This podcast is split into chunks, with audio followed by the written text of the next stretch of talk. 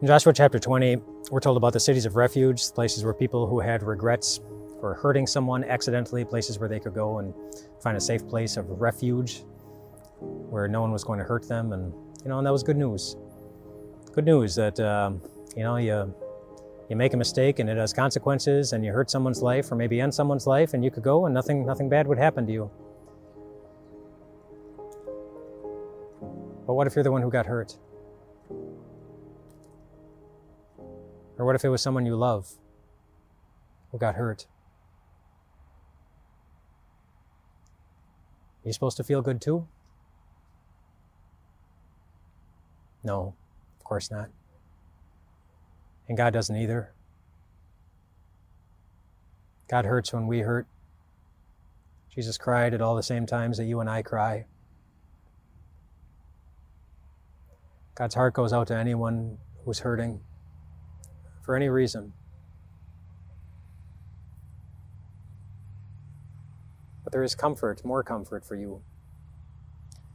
As you wonder what's going to happen next, like there are consequences, there are real things that happen, real things that change when, when trouble and hardship and, and all these different things come into a person's life when they weren't expecting it. And what's going to what's going to happen now? Are they are they going to change everything? Are they going to get the best of you?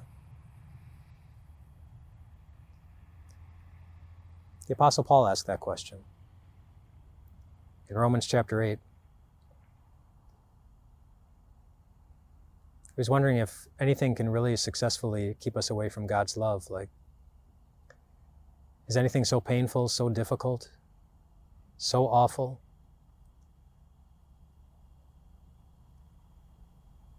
That it will just shatter my heart in such a way that I won't even care that God is there.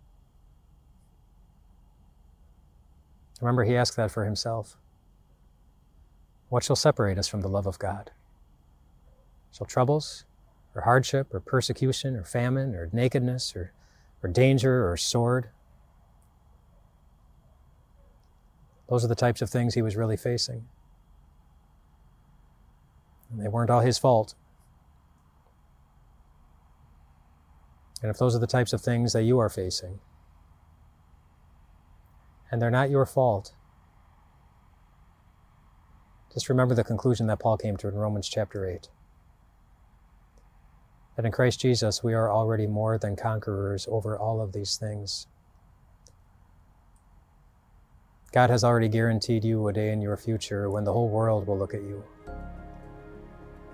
and come to the obvious conclusion that nothing got the best of you. No trouble, no hardship, no famine, no nakedness, no danger, no sword, no loss, no pain, no sin, no thing. That day is coming.